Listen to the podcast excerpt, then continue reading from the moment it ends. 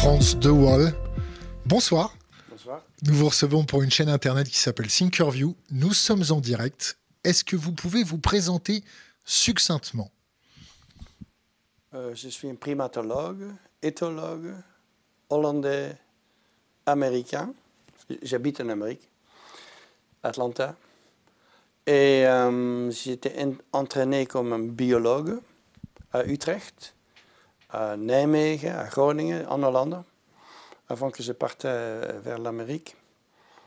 Je suis spécialisé dans les primates. J'ai fait des études quelquefois d'autres espèces, comme les éléphants. Mais c'est plutôt les chimpanzés, les bonobos et quelques autres espèces de primates.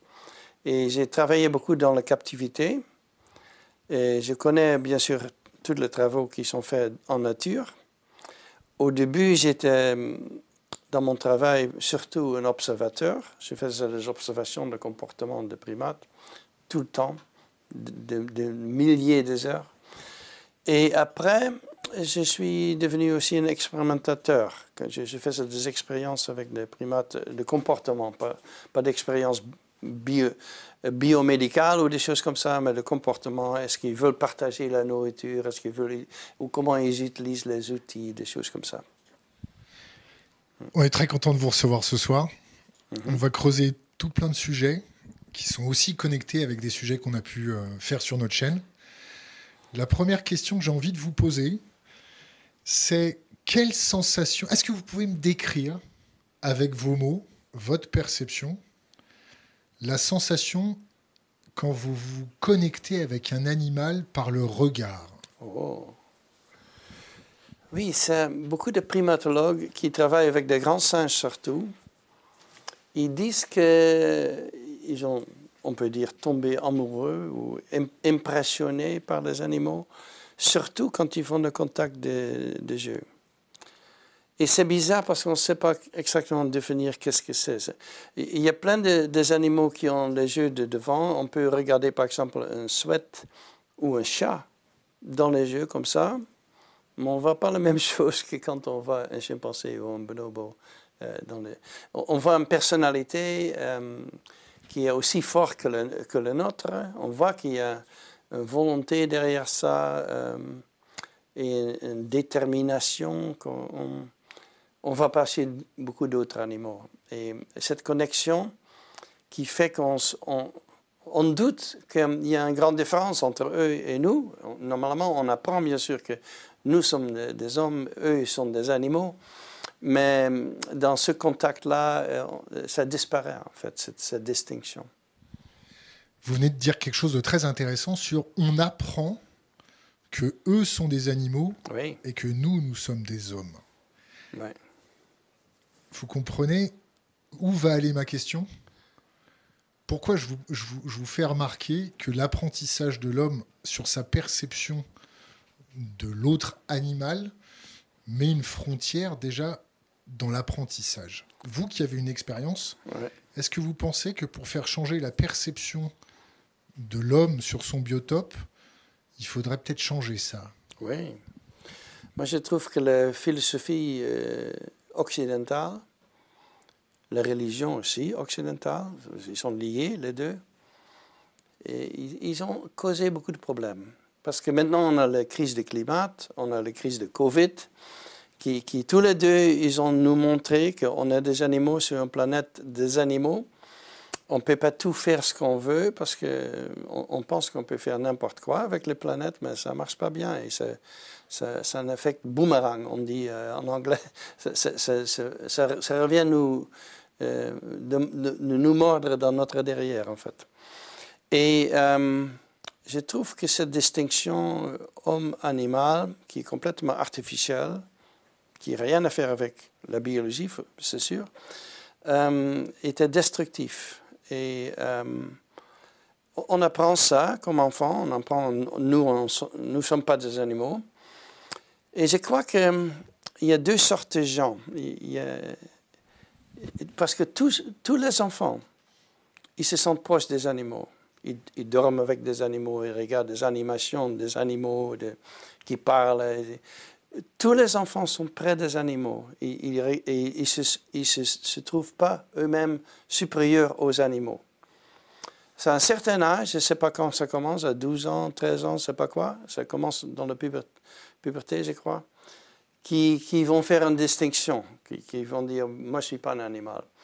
Et je, crois qu'il y a la moitié des, humains qui prennent ça très sérieux, et, on le rencontre constamment, des gens qui trouvent qu'eux, ils ne sont pas des animaux, ils sont très différents. Et une autre moitié, et moi je suis un de eux, qui, euh, et je rencontre beaucoup de gens qui sont euh, entourés avec des animaux, qui travaillent avec des animaux, qui ne sentent pas ça, forcément. A, de sorte il y a deux, deux côtés de cette, cette, équation. Et en France, bien sûr, avec les, traditions cartésiennes, ça c'était très fort, cette idée que nous, on a un esprit, les animaux, malheureusement, ils n'ont rien. Euh, mais cette idée était là. On va parler d'intelligence collaborative chez les grands singes. Est-ce que vous pouvez me donner quelques exemples d'intelligence collaborative, de collaboration pour mieux avancer? Et ensuite, j'aimerais qu'on parle des notions de mâle alpha, de femelle alpha, de couple alpha. Oui. La coopération est très développée chez beaucoup des animaux. C'est dommage que euh, popularise le, darwinisme avec le struggle for life, euh, avec, avec un terme qui veut dire de conflit, comme s'il y a toujours des conflits. Il y a beaucoup d'animaux, et je ne parle même pas des insectes, les, fourmis, les termites, les, abeilles. mais il y a beaucoup d'autres animaux aussi qui, sont très collaborateurs, et, comme les éléphants, le dauphin, le loup, les primates, beaucoup de primates, qui survivent par coopération. Et euh, le cas le plus développé, c'est peut-être, euh, par exemple, le, chimpanzé qui chasse, qui, qui, qui chasse des, petits singes. Pour la viande. Pour la viande. Et ils sont, sont très collaborateurs et ils ont une division de comportement. Mais euh, il y a aussi, par exemple, le orcas. qui, des orques. Des orques, oui. Qui sont extrêmement coopératifs. Ils font des choses que nous, on ne comprend pas tellement. Par exemple, euh, s'il y a un, comment dire, un, un seal, euh, c'est quoi? Un phoque. Un phoque sur, sur, le, sur, sur un ice float, hein, sur le, glace. Un, bout de glace, qui est là-dessus. quelquefois, et, c'est filmé maintenant, il y a des, vidéos de ça, on voit cinq orques qui se mettent l'un avec, avec l'autre, et ils font un vague, ils, ils bougent, et ils font un grand vague qui mettent le phoque dans la mer et comme ça ils les prennent. Et on ne sait pas comment ils peuvent coordonner ça si précisément parce qu'ils sont extrêmement coordonnés pendant qu'ils le font. On ne sait pas euh, qui donne le signal de le faire et tout ça. Et euh, il y a une coopération énorme. Alors la coopération est très développée, c'est quelquefois extrêmement intelligent entre, entre les individus. Quelquefois c'est plus euh, automatisé, je crois, comme si, si le fourmi peut-être. Mais c'est très développé dans les animaux. Revenons à cette notion de couple alpha, de mâle alpha, de femelle alpha. Qu'est-ce qui fait un bon couple alpha? C'est transmettre son patrimoine génétique en priorité parce que c'est les plus forts, les mieux, les mieux adaptés? Est-ce que c'est parce que c'est aussi les plus intelligents? Est-ce que c'est ceux qui font mieux vivre le groupe? Mmh. Est-ce que c'est un respect par la force et la violence? Ou est-ce que c'est autre chose? Oui, le, terme alpha, ça, euh, vient de, la recherche sur les loups. Ça a commencé avec ça. Et en général, on utilise le terme alpha pour l'individu de, plus haut rang dans, dans, une hiérarchie. Ça peut être un mâle, c'est le mâle, une femelle, c'est la femelle. Parce que en général, ils sont divisés entre mâles et femelles parce que la plupart des compétitions dans un groupe, c'est entre les individus du même sexe. Entre les deux sexes, il n'y a pas tellement de compétition. C'est entre les mâles et entre les femelles qu'on trouve beaucoup de compétition. Alors, le mâle alpha, c'est le mâle plus de plus haut euh, statut dans, dans le groupe. Et ils ont des personnalités qui sont très variables. C'est un peu comme les hommes politiques. oui, ils peuvent être très gentils et très constructifs et, ils protègent, parce que souvent ils protègent les underdogs, comment dire, les, individus qui, ont des problèmes. ils, ils, arrêtent les, les, bagarres dans le groupe, ils, ils gardent la paix. Il y a des mâles comme ça, et euh, c'est des mâles alpha, mais il y a aussi des mâles quelquefois qui sont des tyrans, qui, sont des dictateurs et qui ne sont pas si constructifs. Et, souvent, le groupe euh, n'aime pas ce genre de mâle et essaye de l'enlever de, sa position. Chez les femelles, c'est un peu différent parce que la hiérarchie des femelles est souvent basée sur la personnalité et l'âge. C'est différent comme chez le mâle. Ça veut dire qu'un femelle, quelquefois, par exemple, chez le chimpanzé, peut être alpha pendant 40 ans. Comme j'ai décrit, Mama, le, chimpanzé alpha d'une grande colonie, qui était alpha pendant 40 ans, elle, elle, pouvait presque plus marcher, elle était presque aveugle. À la fin, elle, avait 60 ans à la fin, euh, mais elle était encore femelle alpha. Parce que chez les femelles, euh, être plus vieille, c'est positif, ça aide. Chez le mâle, euh, un mâle qui ne peut plus marcher, il, n'est plus alpha, il, est fini par d'autres, il est enlevé de sa position par d'autres mâles. Alors, les positions sont très différentes, mais les gens, souvent, ils sont très préoccupés par la force physique ils pensent que c'est le mâle le plus fort qui est alpha ou le femelle, le plus fort qui est alpha. C'est pas forcément ça. Euh, le, mâle alpha, chez le chimpanzé par exemple, peut être un petit mâle. Il peut être plus petit que le reste. Mais il, il est diplomatique, il a des amis, il, fait des épouillages, il partage la nourriture avec d'autres. Il, a fait des amis, ou, peut-être le femelle le soutient, et comme ça, il devient le mâle alpha, et c'est quelquefois le mâle le plus petit qui est comme ça. Et chez les femelles aussi, même si les femelles peuvent pas physiquement dominer un mâle, ça ne veut pas dire qu'ils n'ont pas plus de pouvoir. Ils peuvent avoir plus de pouvoir dans le groupe parce qu'ils ont plus de connexions dans le groupe. C'est tout un, jeu politique et les gens sont souvent euh, euh, comment dire, étonnés par ça.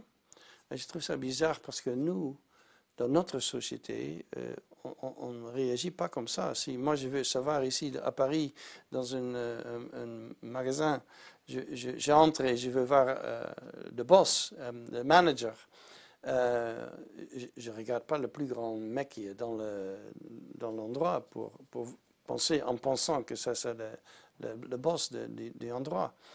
Alors nous, on a l'habitude de, de divisé entre force physique et la dominance, et, le pouvoir surtout. Euh, et chez d'autres primates, ça, marche exactement pareil. Alors, par exemple, chez le bonobo, les femelles sont dominantes. Les femelles sont plus petites que le mâle. Alors, physiquement, une femelle ne peut pas dominer un mâle, mais les femelles sont souvent ensemble, et ensemble, ils peuvent dominer un mâle. Alors, et, ils font ça. Quel regard vous portez sur notre société occidentale au XXIe siècle en tant qu'éthologue et en tant que primatologue? Est-ce que vous pensez qu'on est des grands primates ayant des troubles psychologiques et névrotiques et qu'on n'est plus capable d'avoir un réflexe de Lorenz pour apaiser une situation? Est-ce que vous pensez que nous sommes condamnés en tant qu'espèce car nous ne sommes plus capables de nous apaiser. Vous parliez, euh, vous avez étudié les macaques. Mhm. Les macaques passent 50% de leur journée à se taper dessus et 50% de leur journée à avoir des comportements de réconciliation, de socialisation, d'échange. Quel regard vous portez sur notre société? C'est pas, pas 50%, 50%, c'est plutôt euh, peut-être 5% du temps, ils ont des bagarres, ah ils ont des conflits. Et le, la plupart du temps, ils sont en train de jouer, de faire des épouillages, de dormir ensemble, euh, de, relations sexuelles. Non, non, le, quand moi j'étais étudiant, Euh, Konrad Lorenz était très important à l'époque. Est-ce que vous pouvez rappeler ce que c'est un réflexe de Lorenz Lorenz croyait en, euh, comment dire, euh, fixed action patterns. C'est ça le mot qu'il utilisait. C'était des choses dans des animaux qui, qui, ont l'air préprogrammées parce que chaque membre de l'espèce a la même réaction à certaines situations. Et fixed action patterns pour, l'homme, une chose typique, c'est l'expression faciale. C'est par exemple rire, rire ou, ou sourire ou pleurer. Ça, c'est un fixed action pattern parce que chez tous les hommes dans le monde, c'est la même sorte de réaction dans le visage. Alors, euh, Lawrence avait cette idée. Mais il avait écrit un livre sur l'agression, ça s'appelle On Aggression en anglais. Et euh, euh, ça avait beaucoup d'influence. Et quand moi j'étais étudiant, tout le monde voulait faire des études d'agression chez les animaux. Toutes, toutes sortes d'animaux, mais surtout euh, des primates, euh, des chiens, des rats, des, animaux comme ça. Et parce que Lawrence avait dit qu'il y a un instinct agressif chez les animaux et euh, c'est pareil que chez l'homme. Et puisque lui, il était austrien, comment dire, Autrichien. autrichien, et il avait servi dans la guerre, pendant la guerre, Du mauvais côté du mauvais côté. Et c'est pour ça que les gens n'étaient pas si contents que lui il disait il y a un instinct agressif, euh, on ne peut rien faire. c'est un peu une excuse, on trouvait. Alors, euh, Lawrence n'est pas très populaire pour cette raison, mais il avait beaucoup d'influence avec son livre. Et moi, je faisais des études d'agression chez les chimpanzés et chez d'autres espèces. Et ça que j'ai trouvé le plus intéressant, que après qu'il y avait un conflit entre eux, il y a une réconciliation. Souvent, euh, les chimpanzés ils viennent ensemble, ils s'embrassent, ils se, euh, ils se donnent des baisers, et après ils font l'épouillage. Chez les bonobos, c'est sexuel, ils ont un contact sexuel après un conflit. Et moi, j'étais plus intéressé dans ça que dans le conflit eux-mêmes, qui, qui sont assez rares et tout le monde sait qu'ils ils arrivent. Et moi, j'étais plus intéressé dans la relation sociale qu'ils avaient et qu'est-ce qu'ils font avec. Alors, c'était un peu un, un message, mon travail, mon travail quand, quand j'étais jeune, un message contre Lorenz, parce que je voyais à l'autre côté de, de toute cette équation. Quel regard vous portez sur notre société où le monde est en train de rentrer en guerre? Hmm. Est-ce que c'est parce qu'on a désappris à se réconcilier? Quel regard vous portez sur ça? la guerre, une chose que les, les chimpanzés se font la guerre entre groupes, entre les groupes de chimpanzés, les mâles sont extrêmement agressifs. Quel est l'objectif? Et ils se tuent entre eux. Ils se tuent pour le territoire. Sur le territoire, il y a le- le- les arbres avec le fruit. Il y a des femelles dans le territoire et c'est pour ça qu'ils se tuent entre, entre eux. Les bonobos ne font, font pas du tout ça. Les bonobos se mélangent entre groupes. Ils ne sont pas hostiles. On, les appelle cynophiliques. philiques. Les- chimpanzés sont cynophobiques et les bonobos sont cynophiliques. Et euh, oui, la guerre chez l'homme, les choses, par exemple, mon dernier livre, c'était sur le genre, et euh, c'est vrai que les hommes, ils sont aussi en position privilégiée dans nos soci- sociétés, mais pendant la guerre, les hommes, ils n'ont pas une position privilégiée. On voit ça maintenant, on voit que les, femmes et les enfants, ils peuvent quitter le pays d'Ukraine, les hommes, ils ne peuvent pas. Et les hommes ukrainiens qui retournent à leur pays, ils ne peuvent plus sortir parce qu'ils sont recrutés dans l'armée. Et euh, mo- moi, je suis né euh, juste après la guerre mondiale. Et je sais que si moi je serais né euh, 50 ans plus tôt, sans doute, euh, je serais soldier dans une armée et peut-être tué.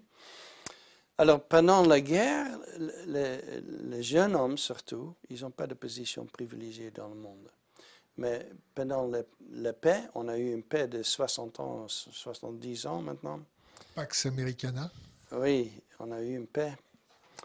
Oui, c'est aussi l'Union européenne qui a fait ça. C'est c'est, euh, l'EU qui a fait ça.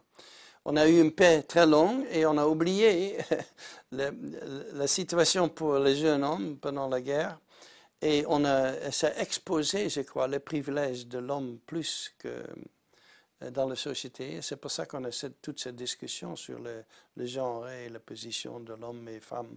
Euh, partiellement euh, un résultat de ça et partiellement un résultat de pilule qui est venu dans les années 60. La contraception. La contraception qui a changé aussi toute la discussion sur euh, le, fam le, le, famille était très grande. Moi, je suis d'une grande famille et la famille était très grande à l'époque.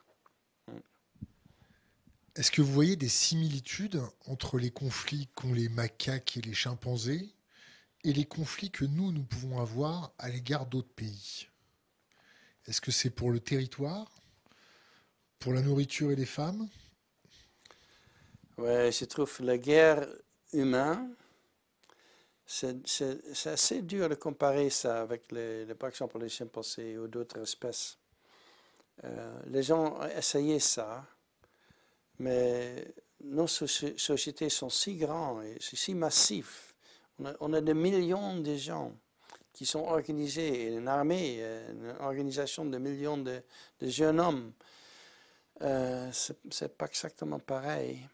Mais derrière ça, il y a sans doute un, côté ter territorialité, un côté de, comme le, le Russe maintenant, ils veulent avoir un territoire plus grand parce qu'ils ne peuvent pas accepter que l'Ukraine est là et devenue indépendante d'eux. Alors, ils n'acceptent pas ça.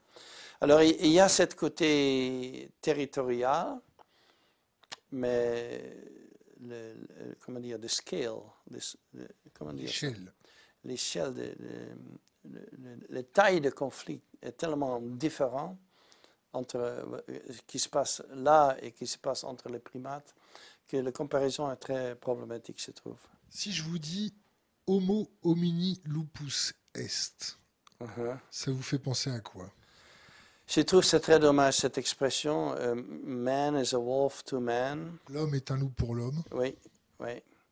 Je trouve c'est dommage parce que d'abord, c'est pas vrai pour le loup ça fait comme le loup, ils sont euh, de bêtes méchants. Ils peuvent être méchants, mais ils ne sont pas toujours méchants. Ils sont très coopératifs, en fait, comme société. Et ça donne l'impression aussi que euh, c'est très hobbesien, euh, Thomas Hobbes. C'est l'idée que l'homme, par nature, est compétitif et euh, méchant et nasty. Et euh, moi, je crois que l'homme est une espèce extrêmement coopérative. On peut être comme ça, c'est vrai.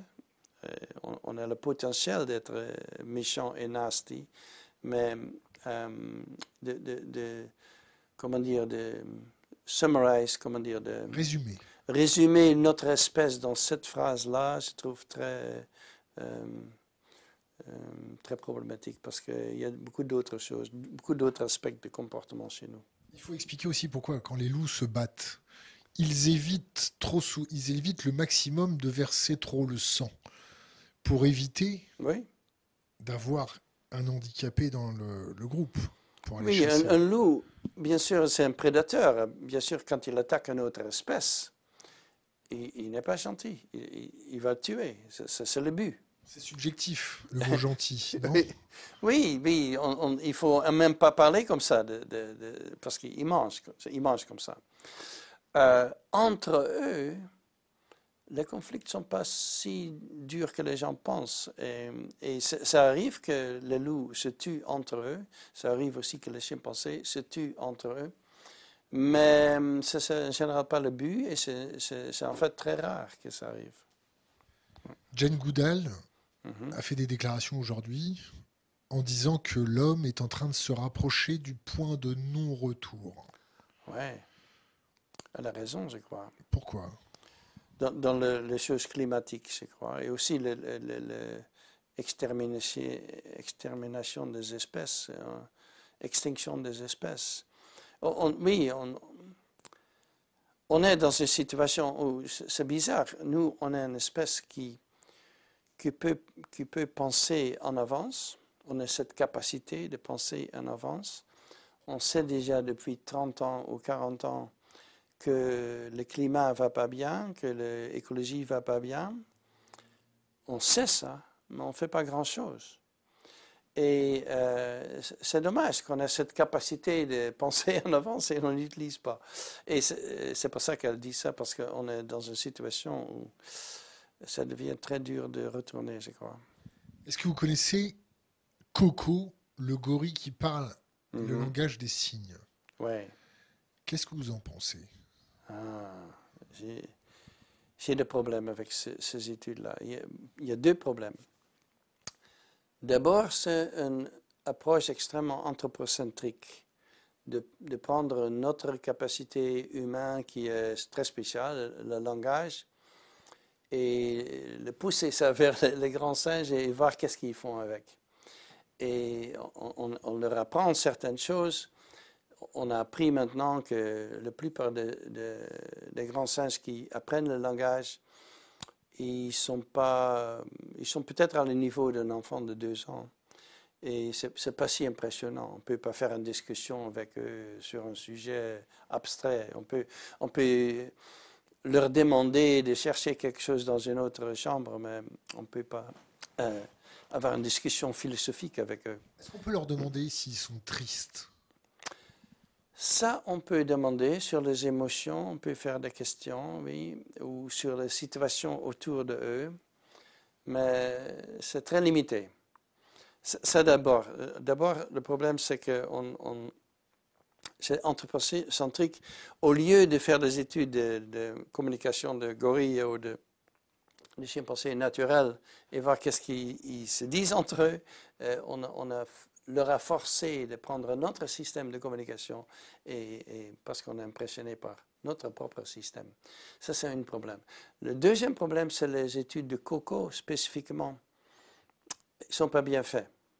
Il y a d'autres études avec d'autres, par exemple Washu de chimpanzés ou Kanzi de bonobo, euh, qui sont bien contrôlés et, ils sont enregistrés sur vidéo et dans l'ordinateur et on sait toute le- l'histoire de tout ce qu'ils ont appris et on peut comparer ce qu'ils disent maintenant avec ce qu'ils ont dit euh, il y a dix ans.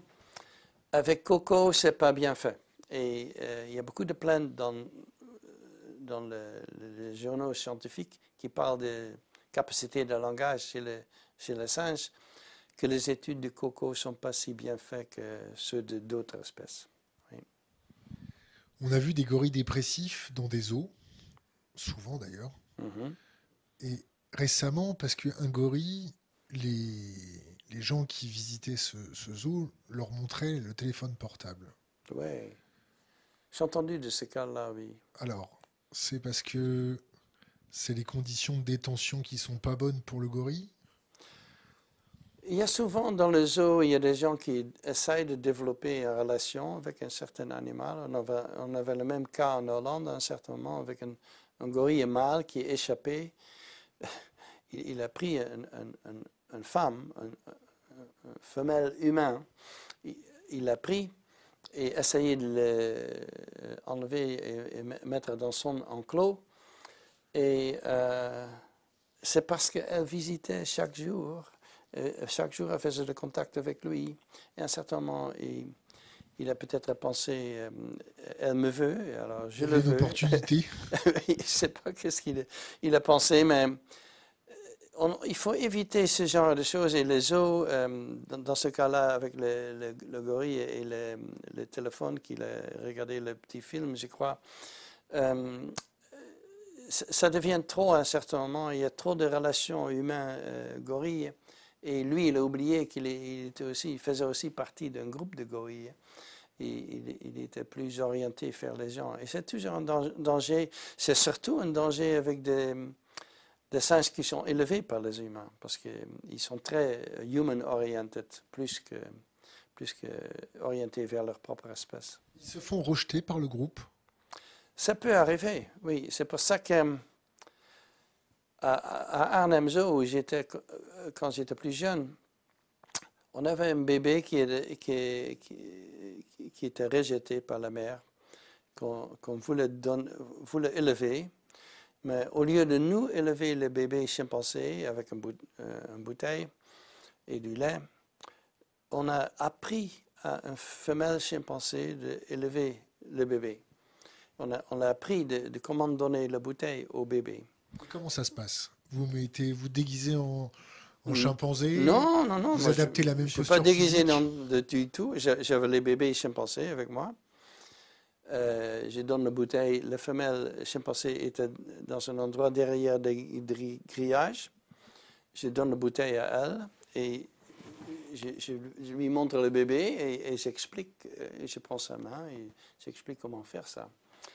Et après un certain temps, parce que c'est vraiment pas dur pour un chimpansé de faire ça, après un certain temps, elle a compris que euh, c'est ça que je voulais faire avec les bébés. Le plus dur, en fait, dans, cette expérience-là, c'était qu'elle voulait boire le, lait elle-même. Il fallait d'abord apprendre que ce n'était pas pour elle, c'était pour le bébé.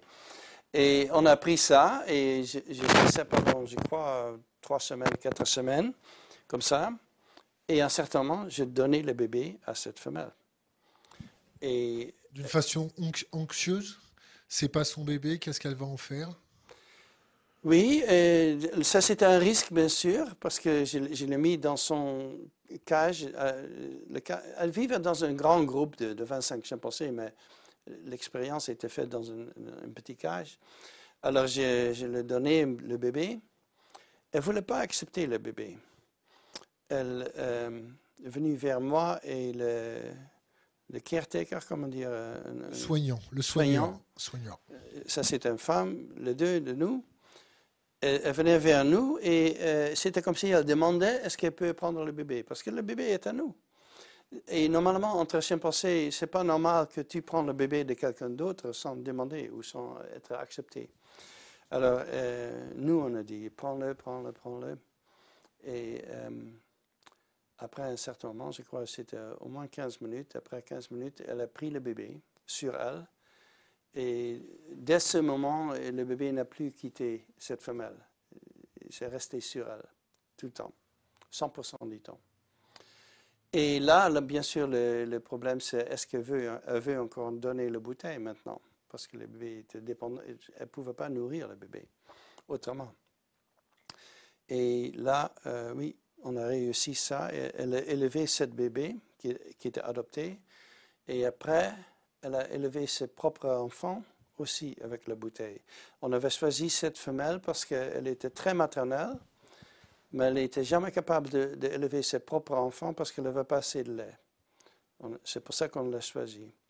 Et après, et, ça, c'est intéressant parce que elle est toujours restée extrêmement attachée à moi. Et moi, Elle était morte il y a peut-être dix ans chaque fois que je visitais la Hollande, euh, je visitais les chimpanzés, et inclusif cette femelle. Elle était, c'était comme si j'étais la famille. Elle était toujours euh, ex- extrêmement, comment dire, euh, grateful. euh, Euh, grateful, euh, euh, ah, je, ça, c'est- reconnaissante, merci. reconnaissant, oui. Alors, moi, je, je faisais partie de sa famille, c'était clair. Et, et c'est parce que j'ai fait possible pour elle d'avoir des enfants, parce que autrement, elle ne pouvait pas. Ça, c'est pas une interprétation de votre part? Absolument, c'est une interprétation, oui. C'est- pas très scientifique de dire ça, mais c'était comme ça. Oui, elle était extrêmement comme ça. Euh, Un peu comme on peut voir aussi avec des, des chiens ou des chats qu'on adopte dans- de, de la rue. Euh, Il y a quelquefois un chien qui est abandonné, qui, que nous on prend dans la maison. Euh, on peut voir qu'ils ont une attitude un peu différente d'autres chiens. Pourquoi? Parce qu'ils ont connu des conditions difficiles? Ils ont connu une vie très difficile et toi, celui-ci qui l'a aidé d'avoir une autre vie, qui a fait ça possible. Nous, on avait un chat qu'on avait adop- adopté, un, un chat mâle, un gros chat, qui, euh, qui était adopté par nous et qui était complètement abandonné, il était complètement plein de puces et tout quand on l'a pris. Et toute sa vie, euh, au contraire de tous les autres chats qu'on a eus, toute sa vie, il a ronronné quand il voyait la nourriture. Tu, tu montres la nourriture, il ronronne. C'est comme, comme, comme si pour lui, c'était quelque chose d'extraordinaire que ça existait, qu'il pouvait avoir de la nourriture de quelqu'un. Vous apprenez euh, des choses aux chimpanzés. Mhm. les chimpanzés, ils vous apprennent quoi? Qu'est-ce que vous avez appris au contact des chimpanzés? Qu'est-ce que vous avez, qu'est-ce que les chimpanzés vous, euh, vous ont enseigné, mis à part leur comportement Mhm. Qu'est-ce que vous avez pu découvrir à leur contact? Est-ce qu'ils vous ont chuchoté à l'oreille? Est-ce qu'ils vous ont étonné? Est-ce qu'ils vous ont secoué? Ils m'ont souvent étonné. Mais je pense que le, plus basal, c'est que je me réalise que peut-être cette attitude existait déjà avant que j'ai rencontré les chimpanzés, que je, que je suis un animal. Que moi, je ne vois pas personnellement que psychologiquement, je suis très différent d'un chimpanzé. Je pense que dans,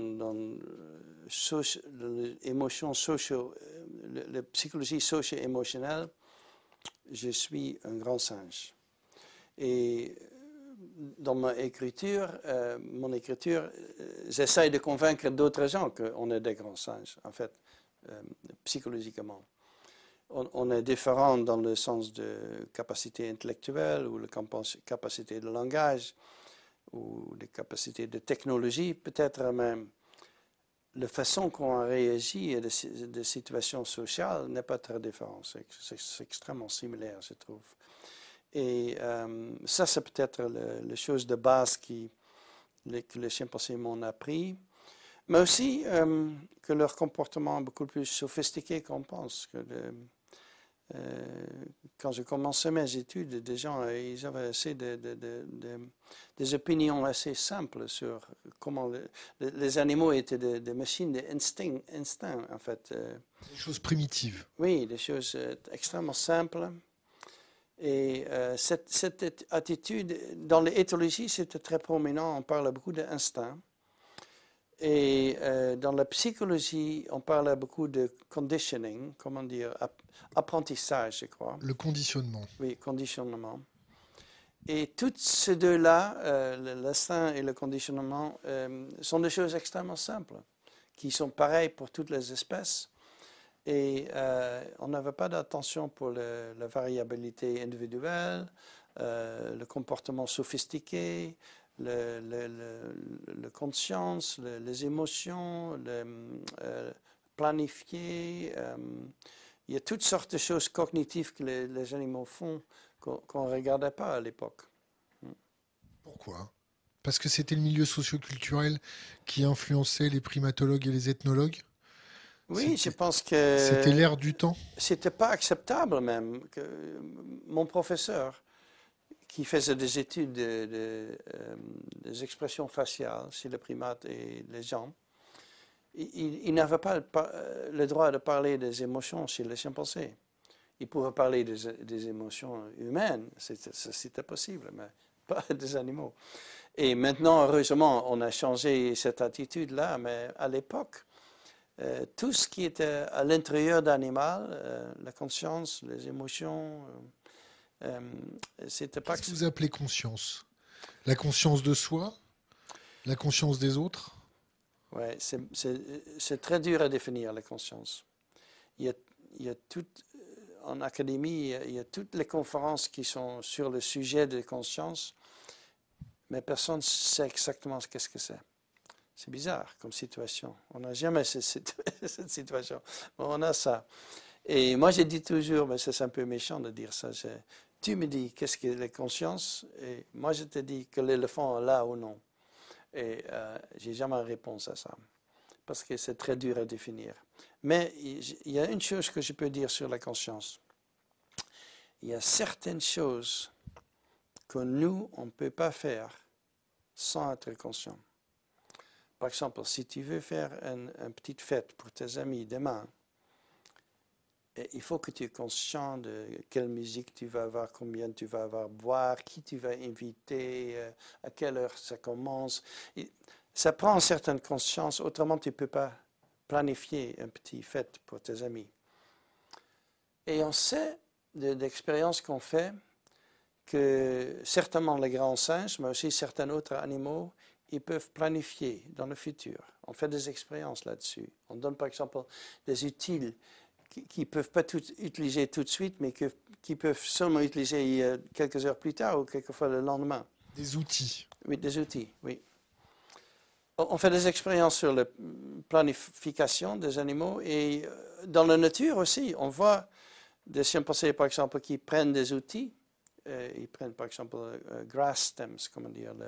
Des brindilles. Des brins d'herbe. Oui ils, prennent ça, ils mettent ça dans leur bouche, ils marchent 2-3 euh, kilomètres avec ça. Et, là, ils, se trouvent dans le, dans le termite. Euh, et, bien sûr, ils ont su, pendant qu'ils ramassaient les outils, qu'ils allaient faire ça. Et on a beaucoup d'évidence maintenant de, de, planification par des animaux. Ça veut dire si nous, on ne peut pas faire ce genre de choses sans être conscient de la situation, c'est très dur à argumenter que les animaux peuvent faire ça sans conscience. Alors c'est pour ça que la plupart de nous, on trouve euh, que le, mot conscience, même si ce n'est pas très bien défini, s'applique aussi aux, animaux. Alors si ça s'applique aux animaux, euh, qu'est-ce que vous pensez des zoos Qu'est-ce que vous pensez des expériences mhm. sur les macaques avec euh, Elon Musk et Neuralink? Si c'est un animal. Elon Musk, il a fait des expériences? Sur euh, l'implantation de puces. Ah oui, je, crois que j'ai vu ça, oui. Si c'est quelque. Si, mhm. j'allais dire quelque chose, mais est-ce qu'on peut dire quelqu'un pour un animal? Il y a deux choses. Ce sont des choses pour moi différentes. Les os, tu parles des os, et les expériences. Les zoos, il y a de bons zoos et de mauvais zoos. C'est quoi un bon zoo? Un bon zoo qui donne l'espace aux animaux, qui les garde dans un, contexte social qui, est, euh, qui, qui, qui s'applique aux, espèces qu'ils ont. Alors, par exemple, les chimpanzés ils doivent être dans un groupe, pas un petit groupe, mais un assez grand groupe, euh, avec beaucoup d'espace. Euh, moi, je crois que les zoos sont nécessaires parce que euh, les gens, maintenant, on est très urbanisé. Il y a beaucoup de gens qui ont moins de contact avec la nature, ils ne savent rien de la nature. Et les zoos, euh, par exemple en Amérique, les zoos qu'on a, ils ont 175 millions de visiteurs par an. Beaucoup de gens visitent les zoos. Et c'est comme ça, au moins, je sais que la plupart du temps, ils sont là pour euh, leurs petits-enfants et tout ça, mais ils aussi, ils apprennent des choses dans le même contexte. Les zoos sont importants pour qu'on apprenne des choses sur les animaux. Et en plus, euh, les animaux dans la nature, ils ont beaucoup de problèmes. Par exemple, les orang-outans, maintenant, on sait que dans les derniers 20 ans, 100 000 orang-outans ont disparu. Alors, si moi je serais un orang-outan, peut-être je serais je préfère être dans un bon zoo qu'être à Bornéo parce que euh, c'est une situation extrêmement dure et extrêmement dangereuse pour mon espèce. Alors les zoos, je crois, moi je, suis un fan de zoos. Moi je trouve que les zoos, on a besoin de ça. Les expériences avec des animaux, là, ça dépend euh, comment urgent la situation est. Euh, par exemple, le, le vaccin contre l'Ebola, le vaccin contre Covid aussi est testé sur les primates. Et euh, heureusement, pas beaucoup de primates, parce qu'autrefois, le polio, le vaccin de polio, ça a coûté 100 000 euh, macaques. Un génocide. Hein? Un génocide.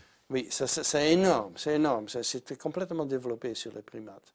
Maintenant, les primates sont plutôt utilisés pour tester. Euh, c'est un nombre beaucoup plus réduit.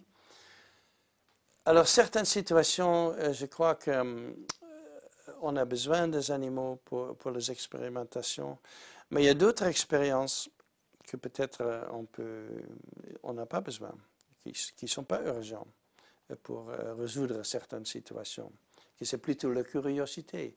Et moi, je ne suis pas très pour les expériences neuroscientifiques sur les primates qui sont comme ça.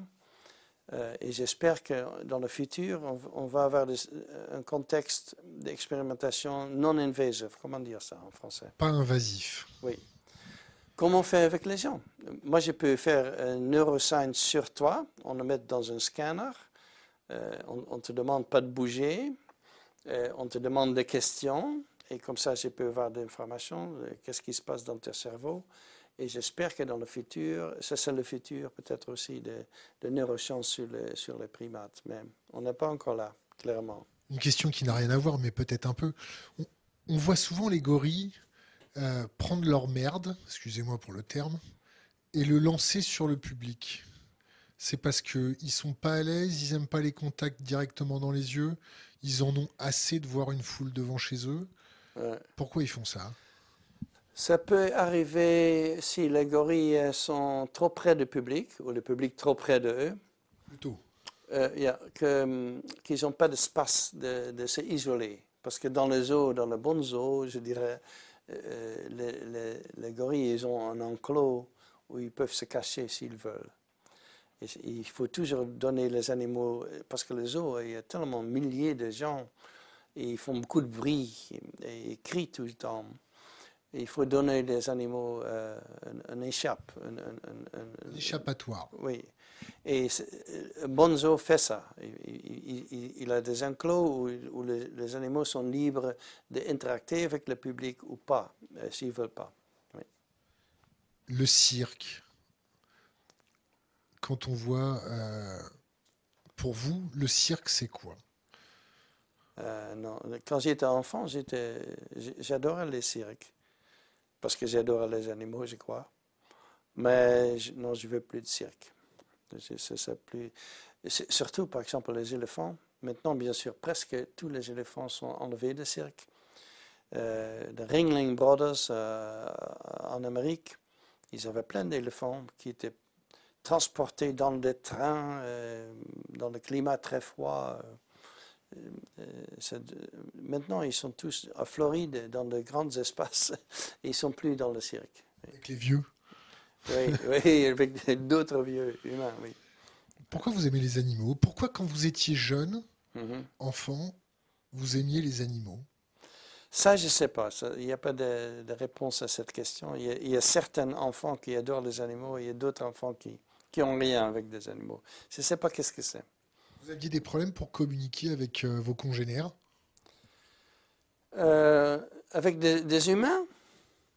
Non, je, je, moi je, je sais qu'il y a certains gens qui, qui peuvent seulement communiquer avec des animaux et pas très bien avec d'autres gens, mais je n'ai pas ce problème-là, non.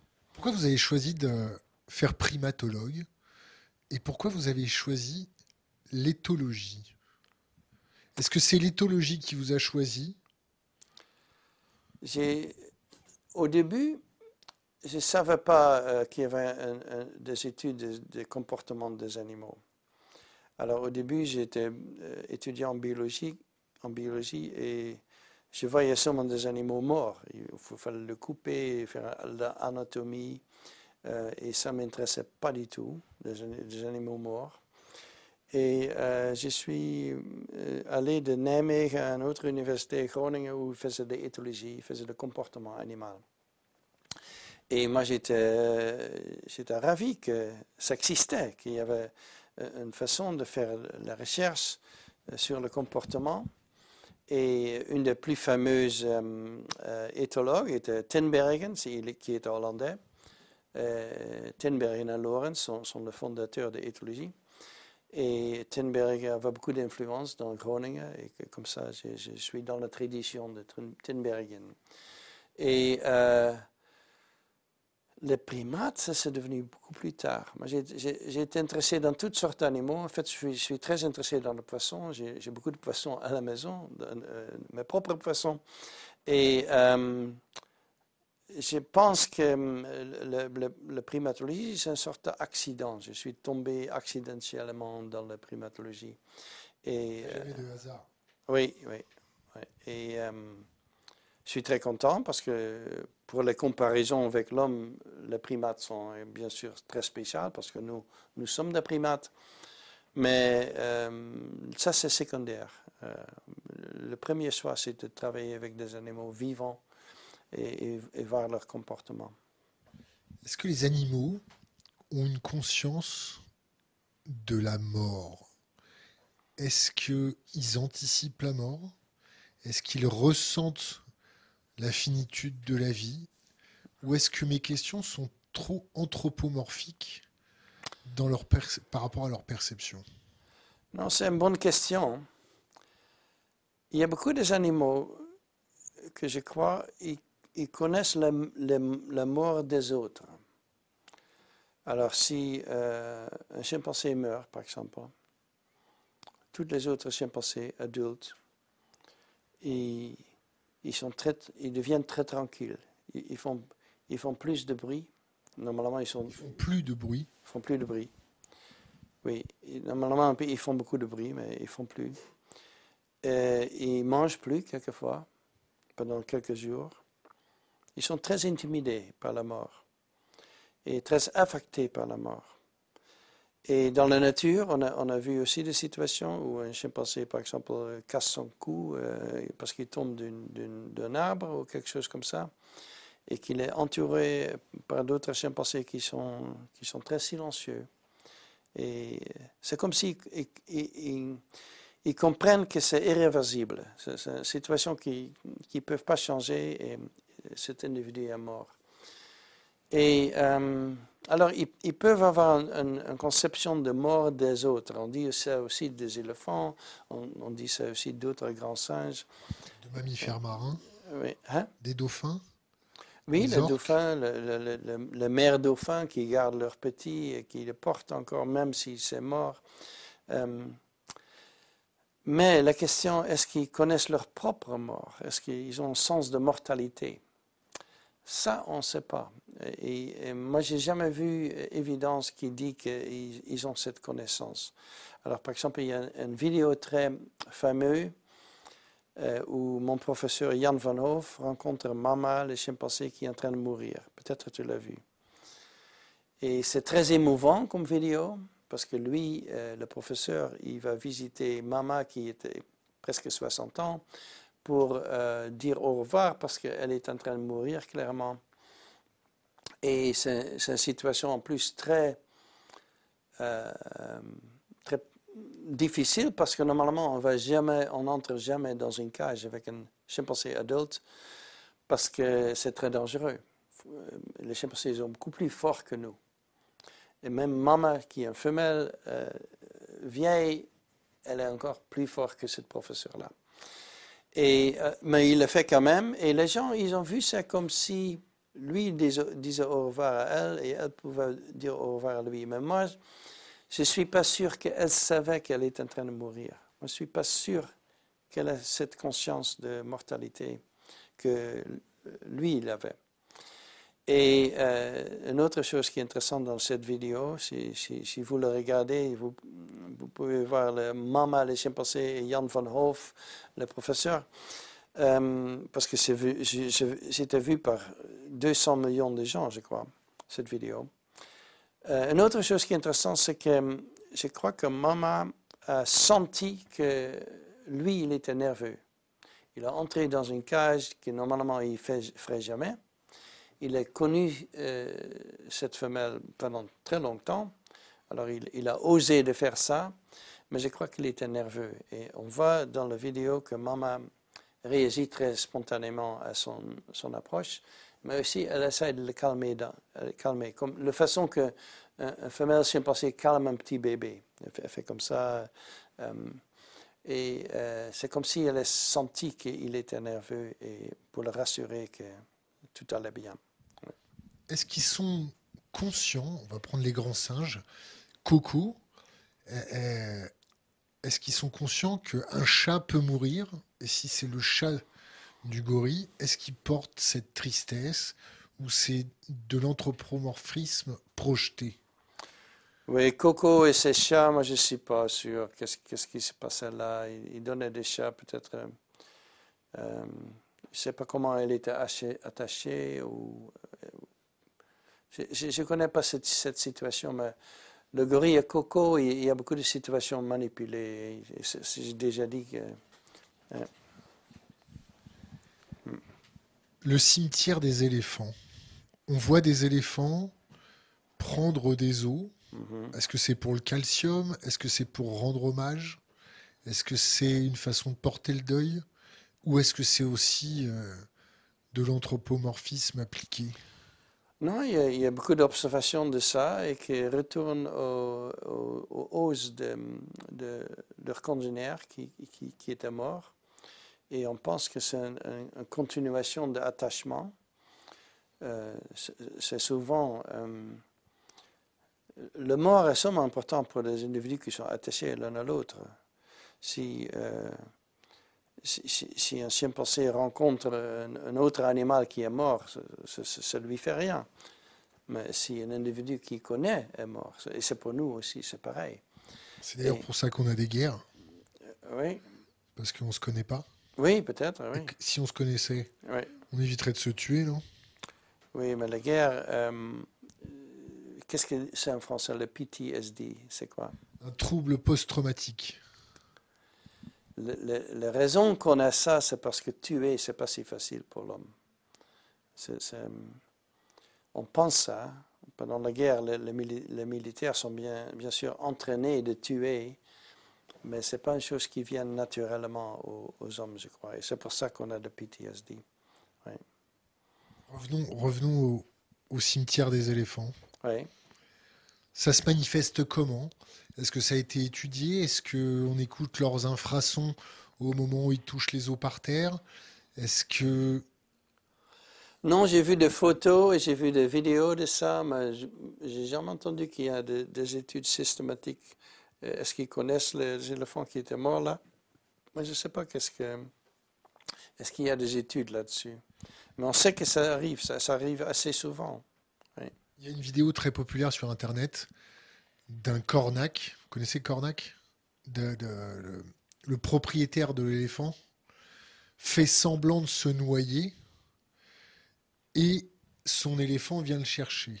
Ah oui. Ou le propriétaire de l'éléphant se fait semblant de se faire attaquer par quelqu'un d'autre et l'éléphant vient le défendre. Oh, c'est un peu dangereux ça, ce jeu-là. Ouais. Pour qui? Pour l'attaquant? Oui, oui, oui, oui, c'est dangereux. C'est quoi comme relation ça? C'est une relation euh, programmée? C'est une relation naturelle de défendre ses proches? Qu'est-ce que c'est? on, peut faire cette expérience avec toutes sortes d'animaux. Tu peux le faire avec ton chien.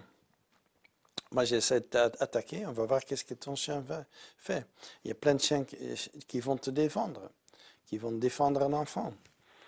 Euh, les chimpanzés font, font pareil. Euh, si, tu, si tu travailles avec des jeunes chimpanzés, parce qu'avec des adultes, on ne va jamais... euh, mais si tu travailles avec des jeunes, On va jamais quoi? avec des adultes, tu ne fais jamais un contact direct parce qu'ils sont trop forts. C'est trop dangereux. Personne ne fait ça.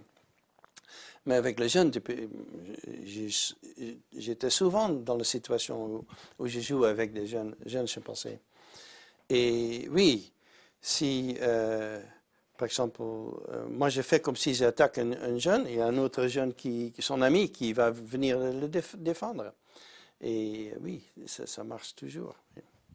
Ce n'est pas forcément préprogrammé, c'est une réaction protective qu'on trouve des- chez beaucoup des animaux. Question Internet, j'en prends une au passage. Est-ce que vous êtes végétarien? Non, je ne suis pas. Du tout? Non, je réduis, j'essaie de réduire euh, manger de la viande. Je mange surtout de poisson, en fait, plus que d'autres viandes. Mais euh, chez les biologistes, on trouve peu de végétariens, je crois. Ça existe, bien sûr, mais on a tellement l'habitude de voir des animaux qui mangent des animaux qu'on n'est pas troublé par cette idée. C'est plutôt ça qui me trouble c'est plutôt comment on traite les animaux dans, dans notre euh, indus- comment dire, industrie, agricultural industry. Euh, Le traitement des animaux, il, faut qu'on change. euh.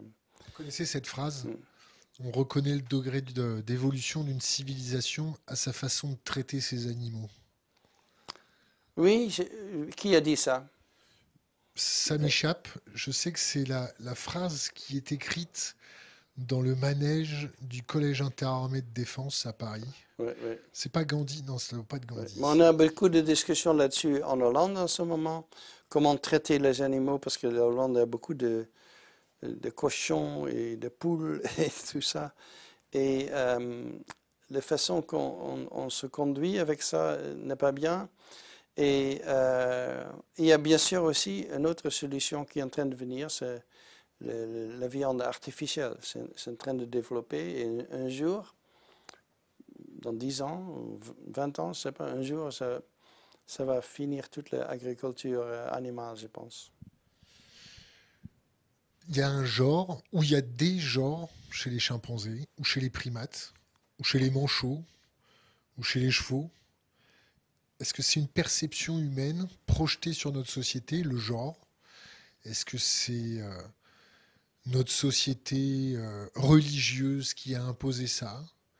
Est-ce que c'est, euh, ça a été dans l'air du temps pendant un temps et ça s'est imposé contre nature?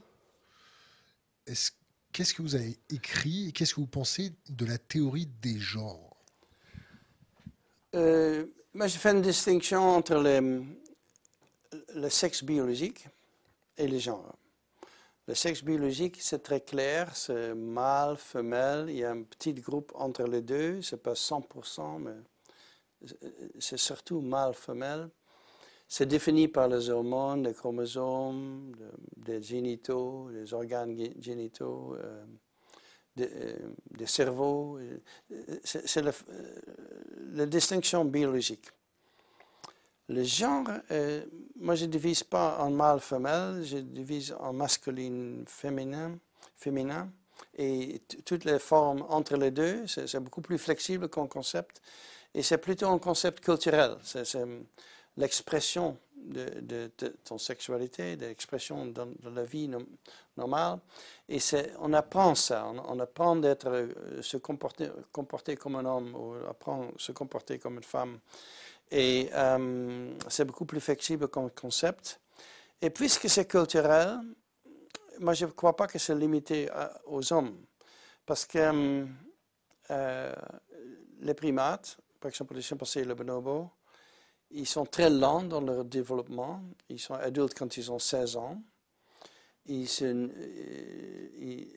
le- comment dire, le nursing, comment dire ça euh, Le nursing, l'infirmière, non, le, Non. le j'ai un trou de mémoire. Euh, euh, je vais vous trouver ça tout de suite. Le, le- le allaitage, comment dire, Euh, la- L'allaitement. allaitement pendant 5 ans. Alors, ils sont- sont très lents dans leur développement et, et- ils restent bébés beaucoup, beaucoup plus long qu'on pense. Et euh, ils apprennent beaucoup de choses dans ce temps-là. Et inclusif, euh, comment se comporter comme un mâle et ou comme une femelle. Alors, le concept de, genre, on peut aussi appliquer aux autres primates. Et c'est un concept beaucoup plus flexible que le sexe. Mais il, reste toujours lié. La, raison pourquoi on a une dualité de genre, c'est parce qu'on a deux sexes. euh, il reste toujours lié, mais euh, ce n'est pas une connexion ex- extrêmement forte. Il y a des gens, bien sûr, qui disent que le genre est purement culturel. Moi, je suis pas, je peux pas croire ça. Il n'y a rien qui est purement culturel parce que nous, on est des animaux et notre culture transforme notre comportement, mais est, toujours en interaction avec nous comme animaux. Il n'y a pas de choses purement culturelles. Il n'y a aussi pas de choses qui sont purement biologiques. Parce que hum, on est, on est peut-être né avec un certain corps et avec certains gènes, mais euh, tout ça se dé- développe en interaction avec le- l'environnement et euh, il n'y a pas de, choses purement biologiques dans le monde. Alors cette idée qu'il faut choisir entre culture et biologie pour comprendre le comportement humain ou d'autres animaux, euh, je ne suis pas d'accord. Il n'y a pas un choix. C'est toujours une interaction entre les deux. C'est un mix entre le, côté, ata- pas, je dirais pas atavique, mais le, le côté socio-culturel et la génétique. Oui, c'est toujours, c'est toujours les deux. Oui. Est-ce qu'il y a des chimpanzés transgenres? Ouais, ça c'est une question intéressante. Il y a une grande diversité de genres chez d'autres primates.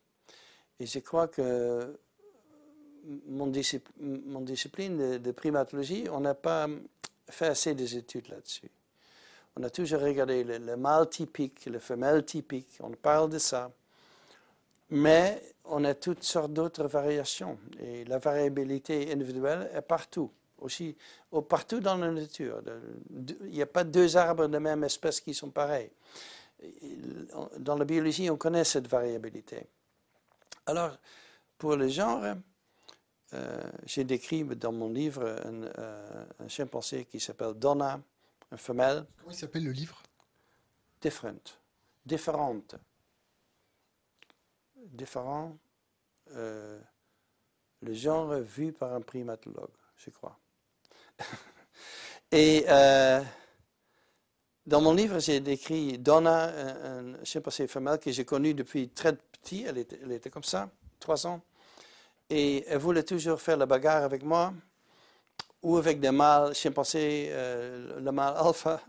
Et ça, c'est pas typique pour les jeunes femelles. C'est plutôt les jeunes mâles qui veulent faire ça. C'est pas les jeunes femelles qui veulent ça. ça elle était déjà différente à cette époque-là. Mais euh, les mâles acceptaient ce comportement d'elle. Normalement, ils jouent plus avec d'autres jeunes mâles. Et euh, quand elle est devenue plus, plus vieille, elle a développé de grandes épaules et de grands poils et de grandes têtes, comme si elle était un mâle.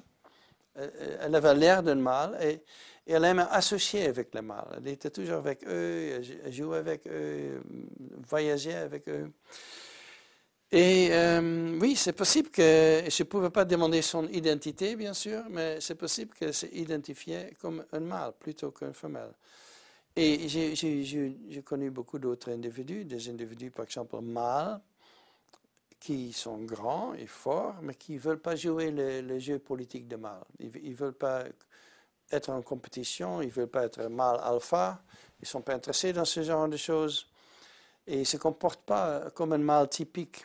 Alors, il y a toutes sortes d'individus. Bien sûr, il y a aussi des individus qui sont plus homosexuels que hétérosexuels. Ça existe aussi. Le comportement homosexuel n'est pas si rare chez les primates. Comment c'est perçu par les autres? Oui, c'est ça du qui, groupe. ça qui est le plus intéressant, c'est peut-être que Donna était complètement intégrée dans le groupe. Elle était très bien acceptée. Et j'ai jamais vu de problème là-dessus. Par exemple, les bonobos, j'appelle bisexuels parce que chez les bonobos, on ne peut pas faire la distinction hétérosexuelle et homosexuelle parce qu'ils font l'amour, eux, avec tout le monde. Euh, et j'ai jamais vu que ça c'est un problème. Et chez les chimpanzés aussi, et dans toutes les, primates et, beaucoup d'autres espèces aussi, on voit le comportement homosexuel.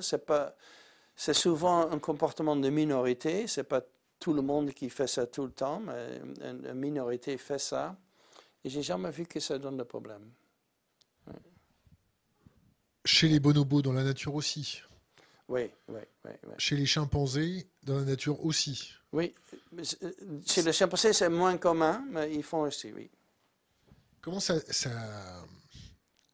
La première fois que vous avez vu ça, comment ça s'est analysé Comment vous l'avez perçu Et comment vous regardez le débat que nous, dans notre société humaine, on peut avoir sur ça, sur les différents genres? Oui. Comment c'est perçu? Comment vous percevez-vous? Moi, je vois ça quelquefois comme un, problème de l'humanité, c'est que euh, on aime mettre des étiquettes sur toutes les choses. Alors, par exemple, on, a le L, en anglais, on dit LGBTQ, community. Qu'est-ce que c'est en français? LGBTQ, c'est quoi? C'est pareil. Ah, c'est pareil. Et on rajoute un plus. Mais tout ça, c'est des étiquettes. On aime mettre des étiquettes sur tout le monde. Et on est très normatif. Euh, toi, tu es un homme, euh, toi, tu es une femme, toi, tu es hétérosexuel. Toi, tu es on est très normatif et il faut se comporter comme votre étiquette. Et, euh, Attention si vous ne vous comportez pas comme la bonne étiquette. Oui, oui. Et maintenant, en États-Unis, on a toute cette discussion sur le transgenre, les gens transgenres, comme si c'est un grand problème. Moi, je ne crois pas que c'est un grand problème dans la société, mais c'est explodé comme un grand problème maintenant. Et euh, on est tellement normatif euh, que là, on peut apprendre quelque chose d'autre primates, je crois, qu'ils acceptent les autres comme ils sont et moi, je pense que les, primates, ils, ont seulement de problèmes avec des individus qui sont trop agressifs ou trop violents. Là, bien sûr, ça donne des problèmes dans la société, mais autrement, ils ne sont pas très intéressés. euh, de faire euh, une crise là-dessus. Est-ce que vous pouvez me parler de la coopération? Oui. Qu'est-ce que vous pouvez me dire de la coopération des grands singes? Est-ce que le mâle alpha est mis à cette place de mâle alpha parce qu'il coopère mieux?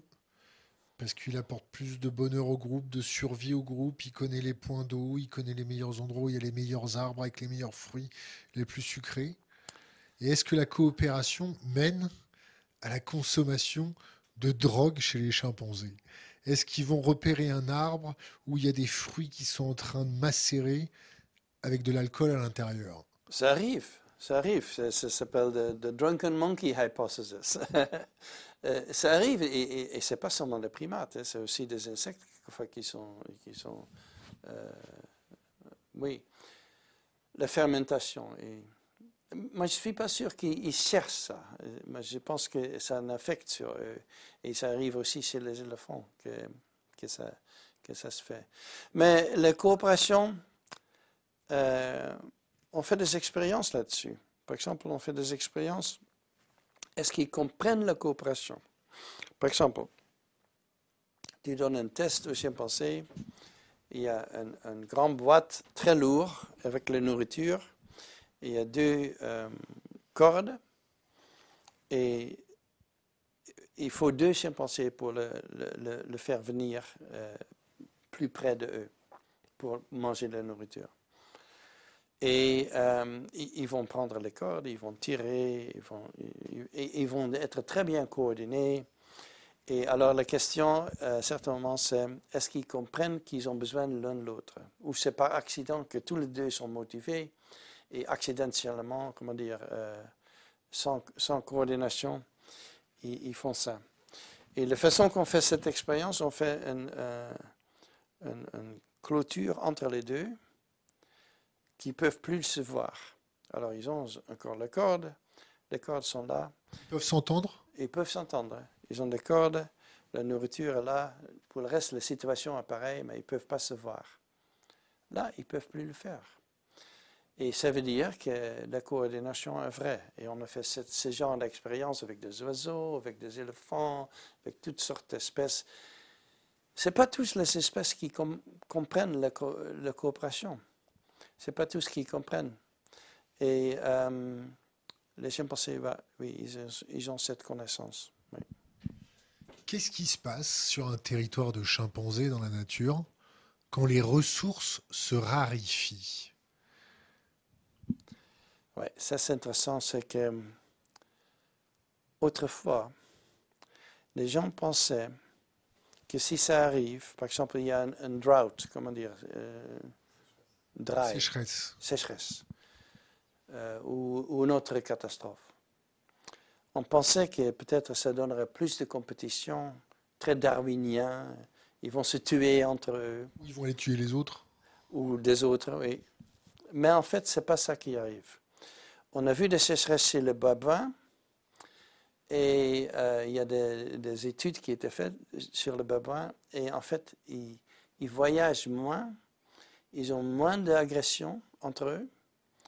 Et on pense maintenant, parce qu'après on a toujours l'explication pour tout, on pense maintenant c'est parce qu'ils veulent conserver l'énergie. D'énergie. De l'énergie. Oui ils peuvent, veulent conserver d'énergie dans cette situation-là. Une autre situation, quand, quand, le Covid est venu en Toscanie et à New York, j'ai vu des articles qui, disaient, bien sûr, les gens vont, euh, avoir, plus de conflits parce qu'il faut qu'ils restent à la maison, ils peuvent plus sortir, euh, euh, ils, ont peur des autres parce qu'à cause de, virus et tout ça, euh, il va y avoir plus de conflits entre les gens. Mais en fait, il y avait beaucoup de coopération. Au début, au début il y avait en Toscanie et à New York, il y avait une, coopération élevée chez les gens dans cette situation d'adversité. Et on sous-estime, je crois, que l'adversité peut en fait mettre les gens ensemble ou, les animaux ensemble et réduire ce genre de compétition.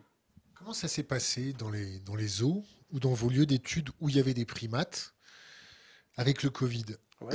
Ils ont subi un confinement. Les soignants euh, euh, se sont confinés avec. euh, euh, Au début, les soignants, bien sûr, avaient toujours le masque parce que le Covid était très dangereux pour d'autres primates aussi. Et je, me souviens que le sanctuaire, par exemple avec le bonobo de Lola, les sanctuaires, ils, ont complètement fermé. Ils ont pas, euh, il n'y avait pas de visiteurs qui pouvaient venir. Et les gens qui prennent soin de, jeunes bonobos, euh, ils restaient là. Ils ne sortaient pas d'aller dans leur village. Ils restaient dans, le sanctuaire. Alors, le- les zoos, ils étaient très prudents avec leurs animaux. Et je ne suis pas sûr qu'ils ont pris de vaccin pour les grands singes, mais euh, il y en a qui ont fait ça, je suis sûr, mais je ne suis pas sûr que tout le monde a fait ça. Question Internet. Je vais la poser telle qu'elle a été posée. Je suis fasciné. Si les chimpanzés défendent les individus de leur groupe, peut-on alors parler de religion de nation chimpanzé? Religion. Et une nation de chimpanzés? S'ils défendent leurs proches, Il y a plein d'animaux qui font ça, défendre leurs proches. C'est une religion universelle de défendre ses pas- proches. on ne dit pas forcément c'est une religion, non. Il y a plein d'animaux qui défendent leurs proches. Et, et tout- tout- toutes les mères mammifères, ils défendent leurs petits. C'est pour que le groupe soit plus nombreux? C'est pour mieux survivre? C'est c'est pourquoi Oui, dans, la- dans la nature, tout est basé sur la reproduction. Euh, toute la loi d'évolution, c'est est-ce qu'on on- on reproduit ou on ne reproduit pas, ça c'est important. Je peux vous couper? Oui, Le chimpanzé transgenre que vous avez pu étudier, oui. en termes de stimuli euh, euh, sexuels qu'il renvoyait aux autres, et inversement, comment ça se passait? Comment ça? Est-ce qu'il était considéré comme un, un mâle et il se comportait sexuellement comme un mâle avec les femelles? Ou est-ce que les mâles le considéraient comme une femelle et voulaient s'accoupler avec? Ou la distance, le physique, la carrure, l'attitude supprimaient ce type de- de- de- d'interaction Elle était une femelle, moi j'appelle appelle asexuelle. Elle n'était pas intéressée dans les relations sexuelles. Elle était sans doute aussi hormonalement un peu différente d'autres femelles. Dif- différentes? Différente, oui. Et euh, elle n'a jamais eu de bébé, par exemple. Le mâle n'était pas intéressé en elle sexuellement. Elle n'était pas intéressée dans des fe- femelles ou, ou des mâles euh, sexuellement. Alors, je considère comme asexuelle. Désolé de vous avoir coupé. Oui, Donc revenons à, à la, à la nation chimpanzé. oui. Est-ce que le fait de défendre, c'est pour faire perdurer son patrimoine génétique? Vous étiez en train de nous expliquer. Oui, en général, euh, le mâle, la reproduction des mâles est liée à leur position dans la hiérarchie. Et s'ils sont de haute, une haute position, ils ont plus d'accès aux femelles. Et c'est pour ça que les mâles ils font de compétition là-dessus. Et essayent d'être le mâle alpha. Euh, on pense. Ça, c'est la théorie.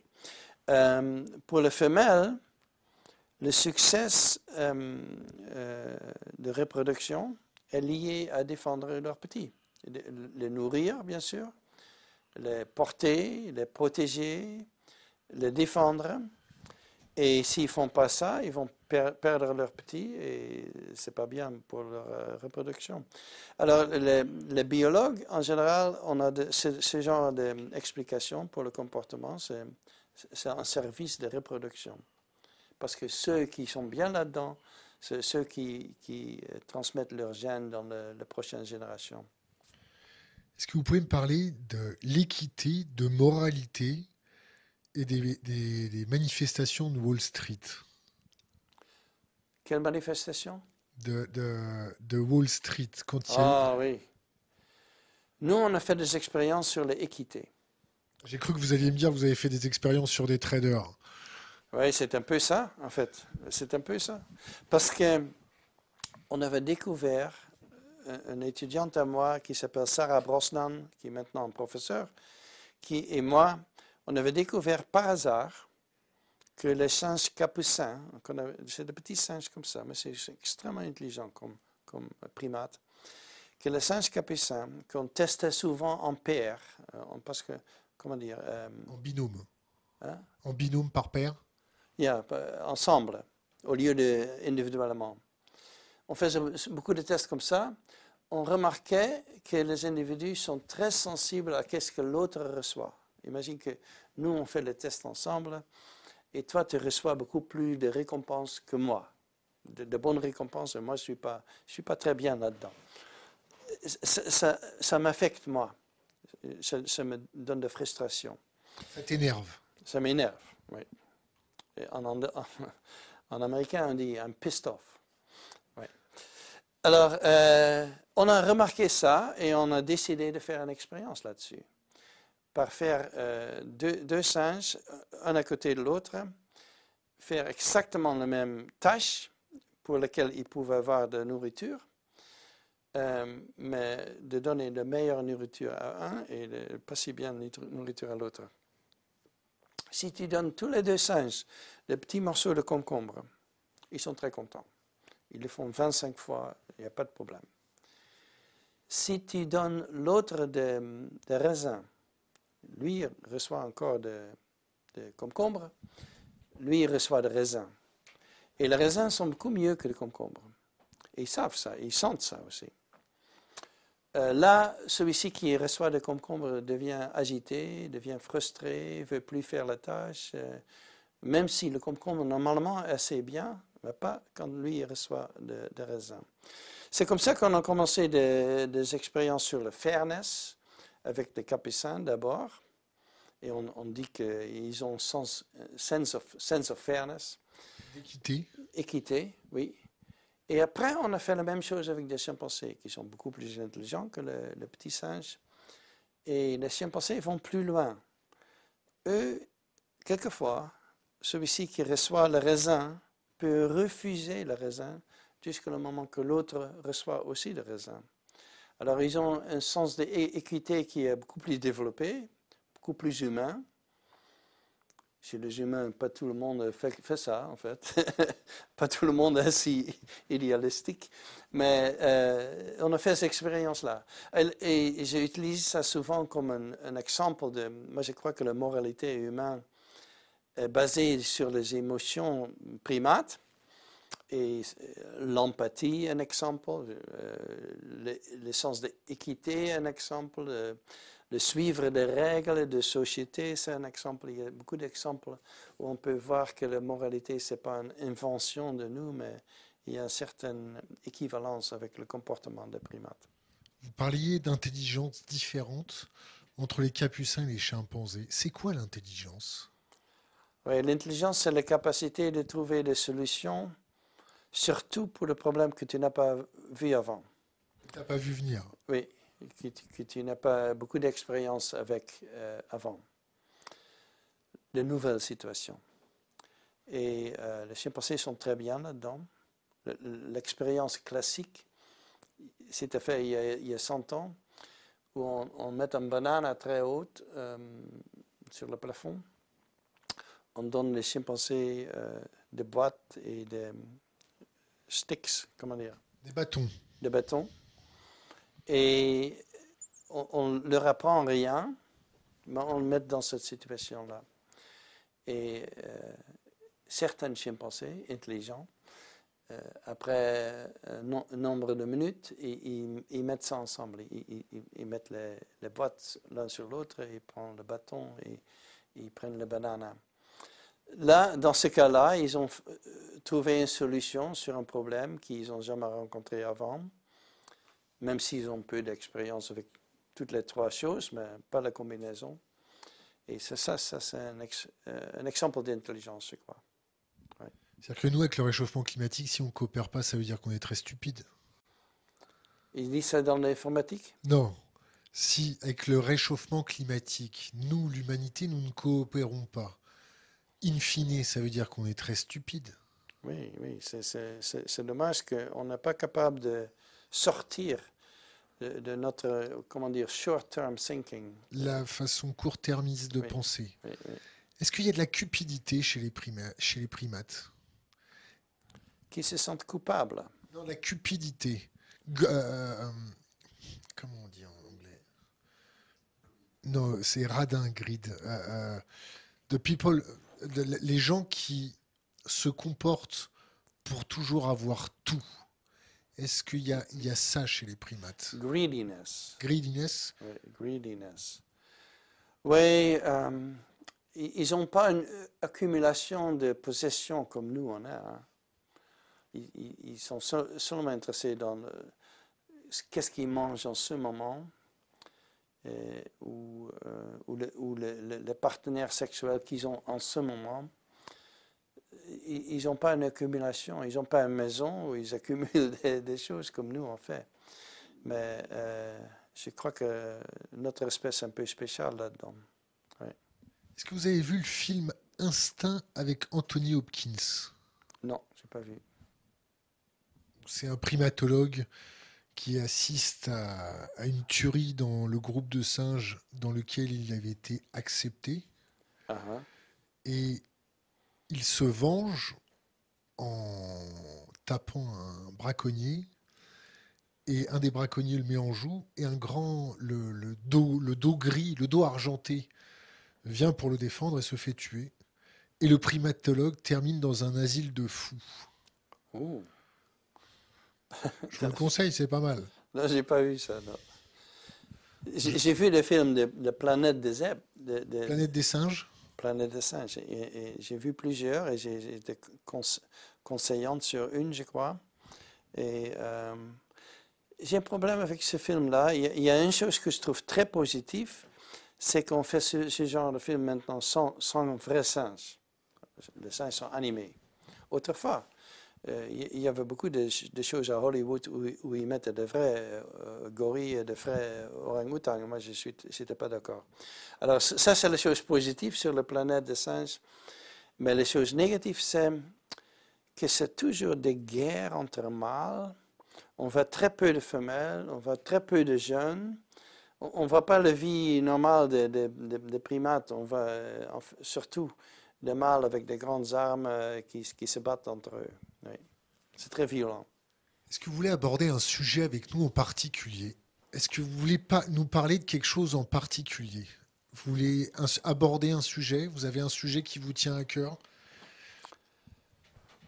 Il y a beaucoup de sujets qui, qui sont très importants pour moi, comme par exemple l'empathie. On peut parler de ça, de, de où ça vient et qu'est-ce que c'est, oui. Allez-y. Ça vient d'où Oui. l'empathie? Oui, euh, l'empathie, c'est c'est être sensible aux émotions des autres et être sensible aux situations d'autres et euh, à la fin, peut-être aussi aider l'autre. Mais aider l'autre, ce n'est pas euh, la définition de l'empathie. L'empathie, c'est ton sensibilité. Et euh, quand moi j'ai commencé à parler d'empathie chez les animaux, dans les années euh, 90 environ, euh, les gens étaient très, très contre. Les- gens ne voulaient pas entendre ça. C'est qui les gens? Les académiques, euh, les- surtout. Les philosophes? Oui, des, des gens, euh, parce que les gens dans la rue, ils ont leur chien. Si tu dis, il y a des em- empathies chez les animaux, ils disent, mon chien, il fait ça, mon chien fait ça. Mais les académiques, ils ont des définitions qui exclusaient des animaux. Et c'est parce qu'à l'époque, dans la psychologie, l'empathie était toujours définie comme une chose d'imagination. Moi, je, je- je m'imagine ta situation.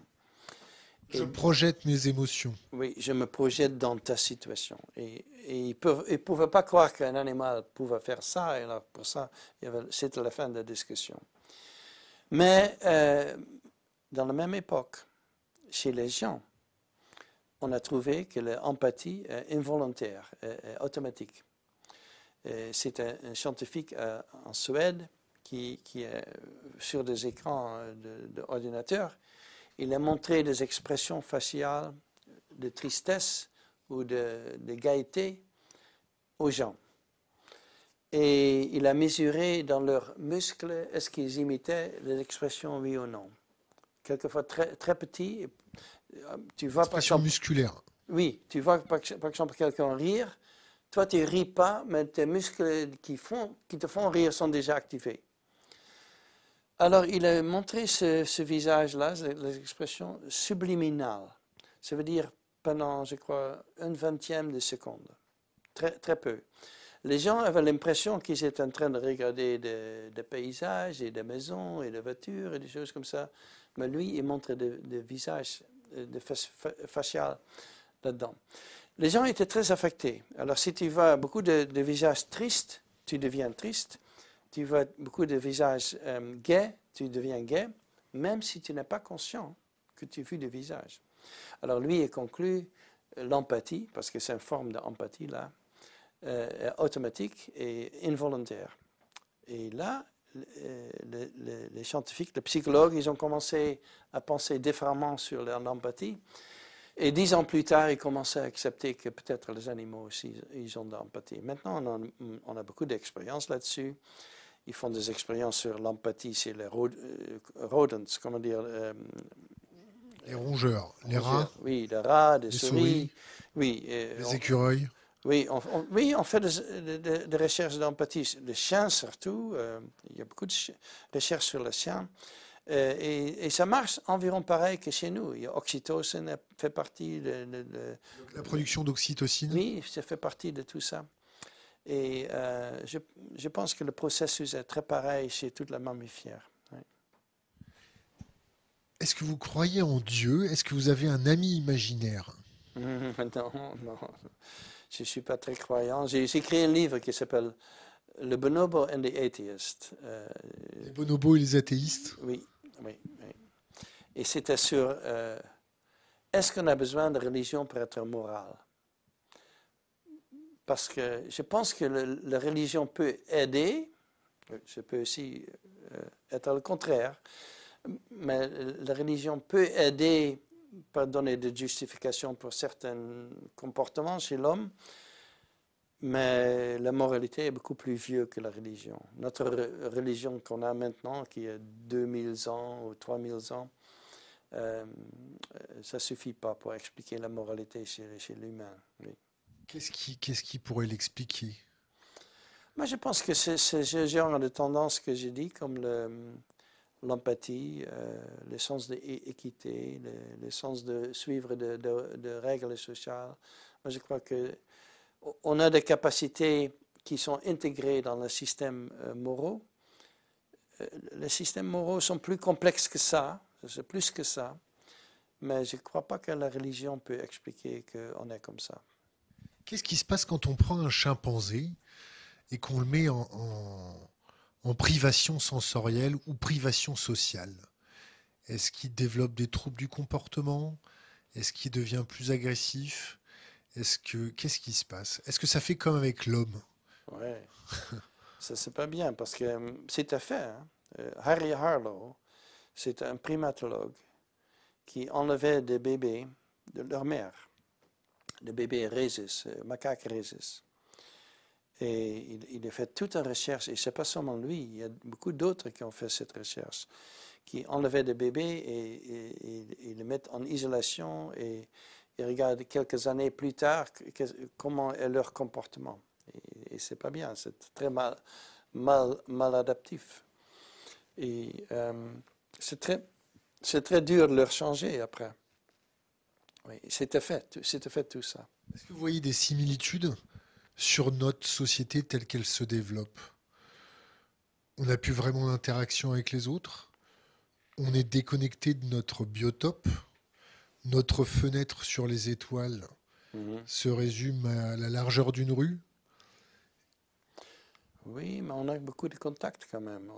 par exemple, euh, dans les médias sociaux, on a beaucoup de contacts, on a beaucoup de contacts euh, directement. En fait, c'est intéressant, avec le COVID, euh, on se, rend, compte qu'on a des primates. On a besoin de contacts physiques, on a besoin de voir des gens de près, les sentir. On, sous-estime toujours le sentir, l'olfaction. Euh, on a vraiment des primates, on a besoin de... C'est pour ça que tout le monde était si content que la crise Covid était finie. Parce elle, est finie chez vous, mais pas chez nous. Oui, il n'est pas complètement fini, mais on a beaucoup plus. on était content d'avoir des contacts après une période de déprivation. Question Internet. Que pense-t-il des arguments de Freud sur la naissance de la culture? Hmm. Je ne suis pas très freudien. Hein. Je veux dire, Freud, il pensait que on était né avec des instincts basals négatifs, assez destructifs, mais que la civilisation est nécessaire de supprimer ça et de garder ça dans leur place. Et, la civilisation fait possible qu'on ait une société bien organisée. C'est un peu la même, la même théorie, on va citer Steve Pinker. Steve Pinker a la même, un peu la même idée. La civilisation humaine, c'est ça qui fait qu'on se comporte mieux entre nous. Je, trouve ça toujours bizarre en plus, dans cette théorie-là, souvent, c'est l'idée que la civilisation occidentale est supérieure à tous les autres. Les autres gens, malheureusement, ils n'ont pas une civilisation comme ça. Il y a un élément raciste là-dedans, quelquefois. Et euh, non, moi je ne crois pas que la civilisation, c'est une extension de nous, de nous comme espèce. Euh, ce n'est pas une, chose indépendante qui fait qu'on peut se contrôler. Mais c'est ça l'idée freudienne. Question Internet. Comment M. De Walt, de Wall s'explique-t-il l'immoralité de nos sociétés alors que la moralité semble innée à notre espèce? Qu'est-ce que, qu'est-ce que la première partie de question Comment s'explique-t-il l'immoralité de nos sociétés alors que la moralité semble innée à notre espèce? Oui, mais la moralité n'est pas innée dans le sens que la biologie donne des lois de moralité. Je ne crois pas que c'est si simple que ça. La biologie donne des capacités comme être sociable, être empathique, euh, avoir des connexions avec d'autres, de coopération avec d'autres la biologie fait possible tout ce genre d'interaction, mais qu'est-ce qu'on décide est moral ou pas moral dans la société? Est décidé par la société. C'est pour ça que c'est variable. C'est variable dans le temps, parce que maintenant on a d'autres règles de moralité qu'il y a 500 euh, ans. Alors ça varie dans le temps, ça varie de pays à pays il y a des cultures qui sont très différentes l'un de l'autre. Et la moralité n'est pas dictée par la biologie, mais c'est fait possible par la biologie. Question Internet. Peut-il nous parler de l'humour chez les animaux? Observer, peut-on le mesurer? Comment?